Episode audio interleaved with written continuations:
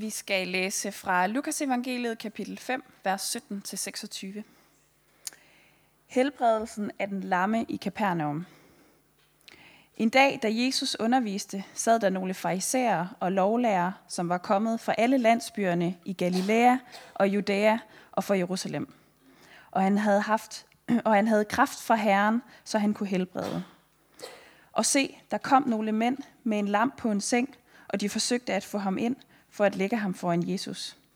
Men, men da de ikke kunne finde nogen steder at gå ind med ham, for de mange mennesker, gik de op på taget, og gennem tegltaget firede de ham, øh, firede de ham og sengen ned midt foran Jesus. Da han så deres tro, sagde han, Menneske, dine sønder er tilgivet dig. Der begyndte de skriftkloge og farisæerne at tænke, hvem er han? Han spotter Gud. Hvem kan tilgive synder andre end Gud alene? Jesus kendte deres tanker og sagde til dem, hvad er det, I tænker i jeres hjerte? Hvad er det letteste at sige? Dine sønner er tilgivet dig, eller at sige, rejs dig og gå. Men for at I kan vide, at menneskesønnen har myndighed på jorden til at tilgive sønder, sagde han til den lamme, jeg siger dig, rejs dig, tag din seng og gå hjem. Straks rejste han sig for øjnene af dem, tog sengen, han havde ligget på, og gik hjem, mens han priste Gud. Alle blev ude af sig selv og priste Gud, og fuld af frygt, og fyldt af frygt sagde de, i dag har vi set det utrolige.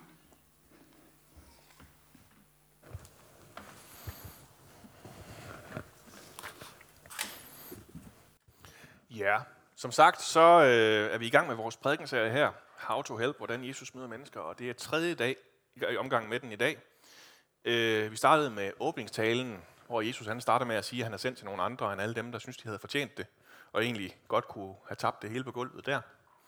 Så sidste søndag var det Johannes, der var her og prædike, øh, hvor Jesus ligesom var kommet i gang med alle miraklerne.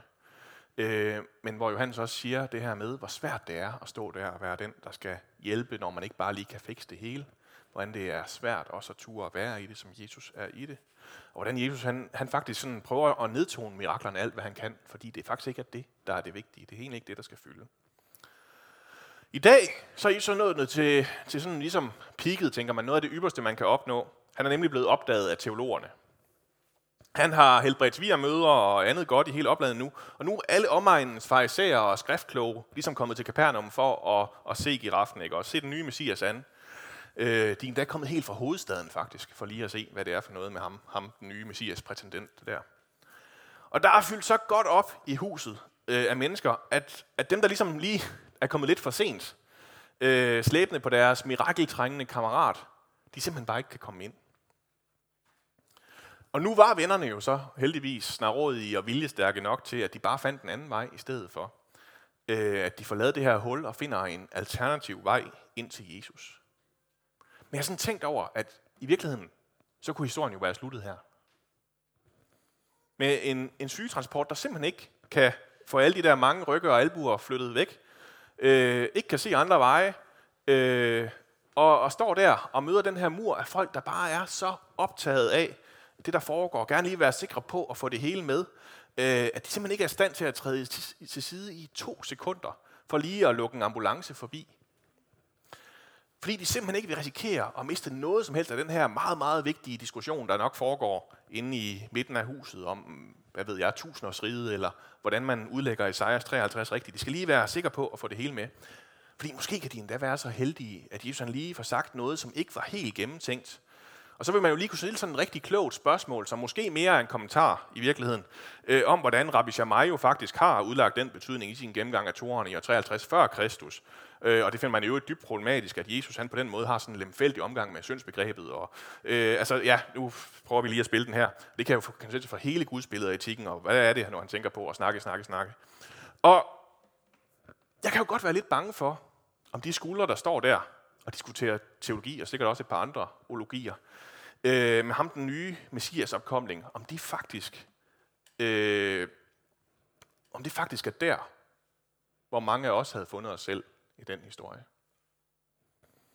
Stå der og have så travlt med at være korrekte og lyde kloge, og ellers så bare spise nogle popcorn og nyde showet.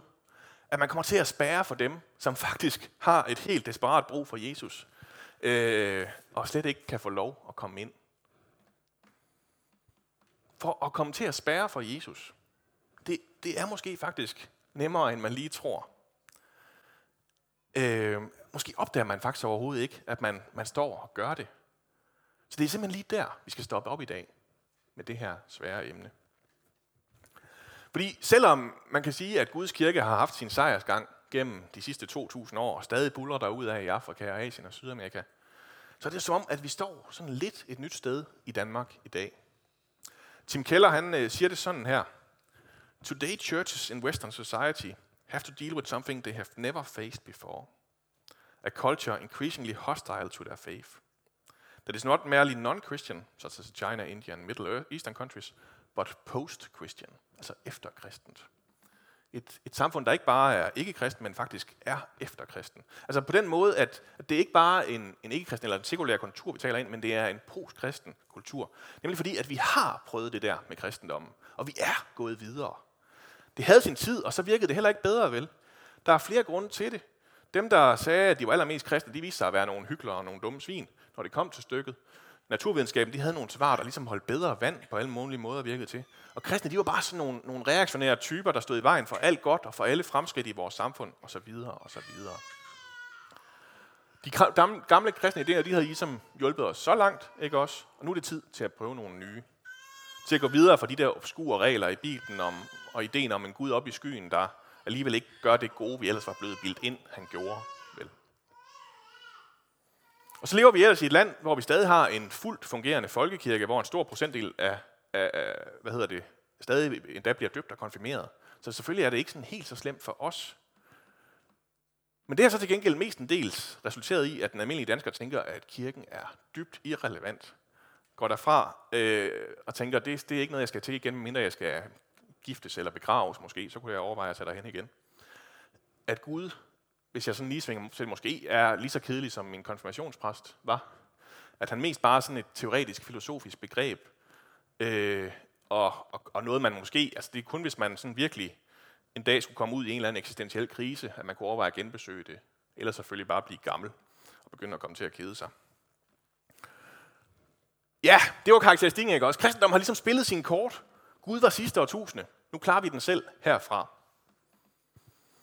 Og nu må I simpelthen lige undskylde mit næste eksempel her. Det bliver lidt obskurt. Øh, men jeg synes, et af de allerbedste steder, vi kan observere den her dynamik, øh, se kulturen bevæge sig videre, og kirken bare hænge håbløst bagefter og tabe det hele på gulvet, det er i øh, debatten og efterspillet om øh, Monty Pythons Life of Brian. øh, den her sketchgruppe, som i 70'erne besluttede sig for at lave en film om en, som voksede op i hytten ved siden af Jesus, og folk troede var Messias. Øh, og den film, den faldt rigtig mange kristne for brystet. Den førte til boykots og øh, masser af kritik. Og derfor så det ud med, at, at talkshowet Friday Night, Saturday Morning, de havde inviteret John Cleese og Michael Palin fra Monty Python ind til en debat med biskop Mervyn Stockwood og den kristne tænker og debattør Malcolm Muggeridge. Og det er simpelthen verdens mest kaotiske debat, der er der. Og Ah, okay, det er måske sådan lidt meget, når den rekord bliver slået hver aften i tv lige for tiden. Men, men, men dum, det er den i hvert fald. Så dum, at, at satireprogrammet Not the 9 O'Clock News, de skyndte sig at lave en satireudgave, hvor at øh, Rowan Atkinson, han spiller øh, øh, en biskop, som har lavet en satirefilm, der hedder The Life of Christ, som øh, hele samtiden ser som en, en meget, meget led kritik af Monty Pythons liv og virke, som er meget, meget upassende. Øh, det er jo helt tydeligt, at hovedpersonerne, som har initialerne JC, det jo må være The Great Comic Messiah himself, John Cleese, det er en parodi på, og det er bare slet, slet ikke i orden, synes, øh, synes de andre der. Hov, det var det første billede med, med Rowan Atkinson på der. Ja, præcis. Øh, og han bliver ved med at insistere på, at det selvfølgelig ikke er en Python, men bare om en anden komediegruppe, der er, er vokset op der. Nå, så tilbage til den oprindelige debat, den næste der. Fordi der har biskop Stockwood besluttet sig for at være den sjove i rummet og sidder bare og fyrer jokes af hele vejen igennem, mens Monty Python de sidder og prøver at være seriøse. Øh, Malcolm Muggeridge, altså også bare det navn i sig selv, øh, bliver ved med at insistere på, hvor usjov og plat den her film har været, og bliver ved med at sige, the great story of the incarnation, og, øh, så ingen rigtig forstår, hvad det er, han mener. Øh, og så sidder stakkels John Cleese og Michael Palin derovre, øh, som faktisk har forberedt sig og alt muligt, og prøver at have en seriøs debat, men uden at der overhovedet er hul igennem til nogle af de der kirkefolk, der for flere uger siden bare har besluttet sig for, at det her det var dumt og plat, og nu skal vi bare have så meget taletid som muligt, så vi kan forklare, hvor dumt og plat det er, og, og gentager deres pointer til hudløshed eller ligegyldighed, og kalder dem for dumme, uden at der overhovedet er nogen, der bliver klogere eller forstår hinanden af det her. John Cleese han prøver sådan et par gange at forklare, at han faktisk godt ved lidt om, hvad kristendom er for noget, og at de har researchet helt vildt, og at den ikke handler om Jesus, den her film, men den handler om Messias forventningerne på tiden osv. Øh, han har faktisk gået i en katolsk skole, fortæller han, øh, hvor han til utallige andagter og undervisninger simpelthen har følt sig talt så meget ned til, øh, at, at det har været sådan helt befriende i den her proces at finde ud af, hvad der faktisk står i Bibelen, hvad det faktisk var for en tid, vi havde med at gøre. Øh, jeg får lige også en historie, der han fortæller om, en, om en, en, en gæst, de havde ude på skolen, da han gik der, øh, som fortæller om, hvordan de seks gange havde prøvet at, at smule bibler ind i Tibet. Men de blev ved med at blive ramt af storme og sikkerhedspoliti og alt muligt andet, og det, det ville simpelthen ikke lykkes. Men så endelig, syvende gang ved Guds nåde, øh, så lykkedes det for dem at få de her bibler ind i Tibet. Hvor til 10-årige John Cleese tørt kommenterer, at at den, den absolut mest åbenlyse pointe med den her historie må være, at Gud ikke vil have de bibler ind i Tibet. Øh, og selvfølgelig får han eftersidning for det. Øhm, ja, og, og når jeg fortæller hele den her historie, går ud af hele den her ekskurs, øh, jamen så er det fordi, at hele det her absurde setup med en, en vært, der også bare fra første sekund må give opgive og få, få et ord indført, eller faktisk få de her mennesker til at, at tale sammen, og hvor to af, af det, der cirka er kirkens mest allerklogeste mennesker, på forhånd har besluttet sig for, at de mennesker, de sidder over for dem, er dumme og forfærdelige, og skal pilles ned med tilstrækkeligt mange fremmede ord. Og så sidder de her stakkels komikere, der har en, en, en, en sådan en desperat håb om, at de kan prøve at forklare, hvad det egentlig var, de ville med den her film. Øh, og oplever bare overhovedet ikke at blive forstået i det. Øh, det de siger, det er jo, at først og fremmest, så vil de jo egentlig bare gerne lave nogle jokes. Have det sjovt. Og så siger de, hvis der skal være en, en, en, en pointe i det, en morale med den her film, så er det den, som, som, som Brian han giver i det her klip, hvor at det hele er ved at toppe, og alle har fundet ham. Har du den klar, Elias?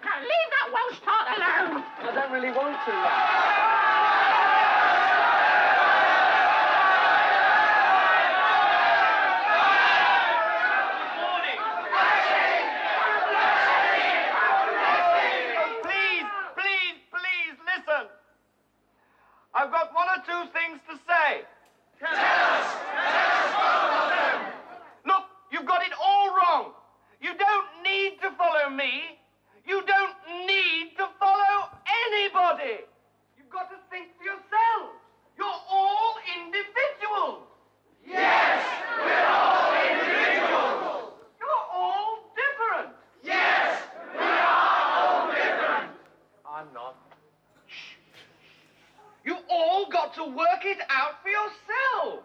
Yes, we've got to work it out ourselves. Exactly. That's no, that's the point. Don't let anyone tell you what to do.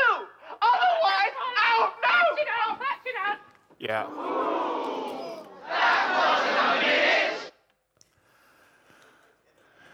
Yeah. So, you're all individuals. Think for yourself. Don't follow anyone. You've got to work it out, siger, siger Cleese. Hvis der er en pointe, så er det det. Uh, og jeg tror, når jeg bliver ved med at vende tilbage til det her klip, så er det fordi, det perfekt illustrerer, hvordan at, at mennesker ikke bare længere køber sådan nogle færdigpakkede svar, og at kirken skulle være klogere bare fordi, at den siger det. Øh, og, og, og så på den anden side, den her, de her repræsentanter fra kirken, der bare har absolut nul evne til at forstå det. Og, ikke, det er ikke fordi, altså jeg har jo selvfølgelig også et par ting, jeg gerne vil kritisere med, med Life of Brian.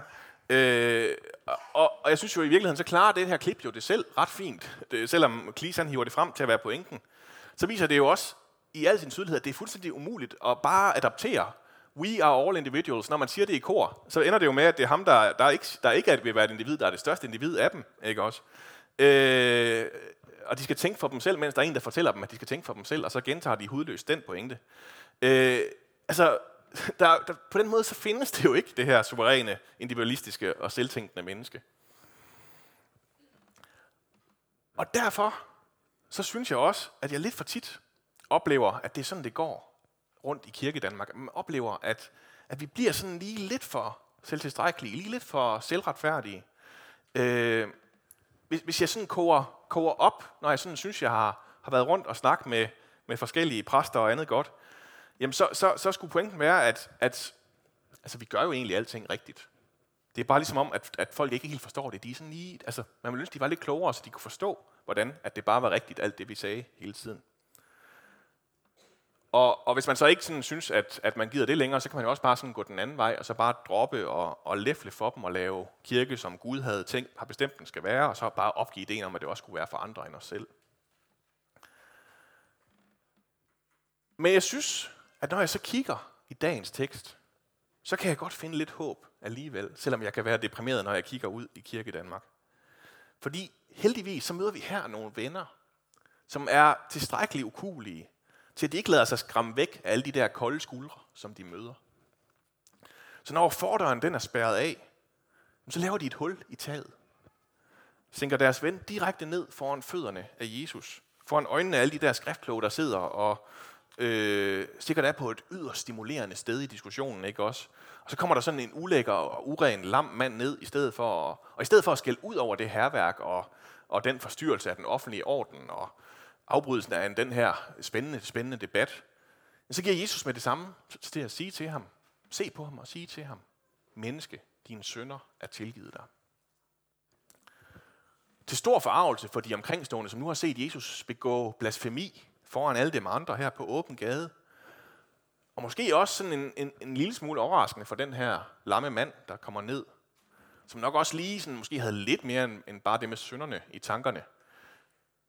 Men inden han kan nå at rømme sig og spørge, om Jesus også lige vil, øh, vil tage sig af benene, øh, så har Jesus allerede gjort det. Så har han allerede gjort det. Og nærmest også bare for lige at provokere og understrege sine pointe over for alle de her forarvede teologer, der sidder rundt om ham. Og så kan manden gå hjem igen, både med hans, hans umiddelbare og med hans dybere behov opfyldt. Og jeg er helt vild med de her venner, som finder en vej alligevel. Men Gud, som finder en vej alligevel. Og det er jo heldigvis også der, at historien den fortsætter i dag. Fordi den historie, jeg fortalte før om kirkens død, den er jo heller ikke helt slut endnu vel. Det er som om, at Gud han bliver ved med at komme tilbage på en eller anden måde. At der bliver ved med at være alle mulige slags danskere, der springer ud af skabet og siger, at de tror på den Gud, som vi er sammen om i kirken. Forholdsvis sjældent, fordi at de har mødt en missionær, eller hørt en prædiken i radioen, eller hvad kirken ellers har haft, at, at trofaste kæpheste er ride gennem de sidste 200 år. Men alligevel, så har de på en eller anden måde opdaget Gud. Er blevet opdaget af Gud og faktisk lyst til at være sammen med nogen om det. Øh, fordi pludselig så er det blevet det vigtigste i verden. At være det her sted. Være sammen om Gud. Være et sted, hvor ens både dybere og umiddelbare behov, de bliver mødt af en, der kan holde til dem. Nogle gange så sker det jo også øh, herinde. Der er nogen, der har googlet sig frem øh, til, til vores kirke, øh, eller måske endda har været så heldig, at der er en, der har inviteret dem med øh, så sniger man sig sådan ind, lidt ned langs væggene dernede, øh, og, og prøver sådan lige at finde en plads på bagerste række, ikke også, de første par gange. Skal lige gennemskue det der med, hvornår er det, man sidder ned og står op, og det hele. Og, og hvad er det, alle de der fine ord og bønder og ritualer, hvad er det, det betyder alt sammen. Nogle gange er jeg så heldig, at jeg får lov til at, at snakke med dem. Øh, og og det, det er jo tit sådan, sådan, tit sådan ret, ret sådan undskyldende, ikke også? Og de ved altså ikke, om de, de tror rigtigt, og er lige lidt usikre på, om, om, om de har så godt styr på, på, på det med Gud, som, som alle os andre.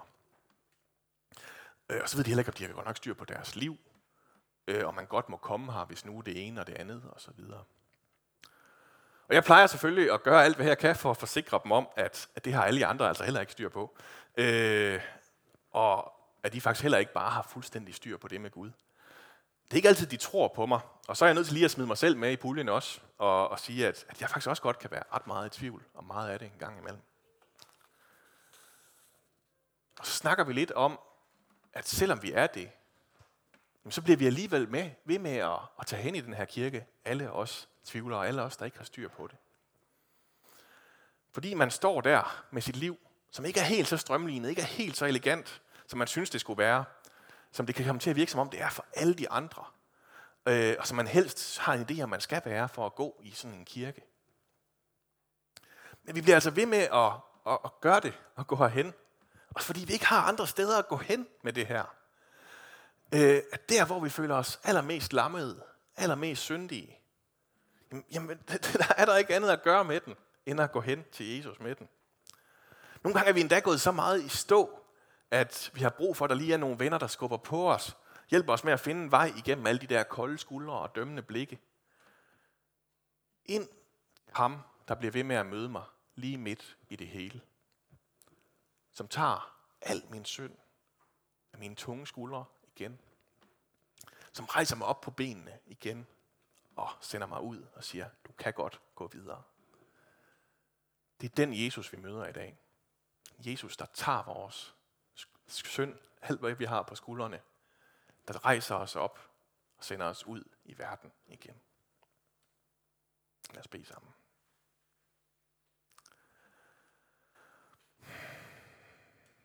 Far, øhm, vi bekender for dig, at vi alt for tit kommer til at stå og spære for dig.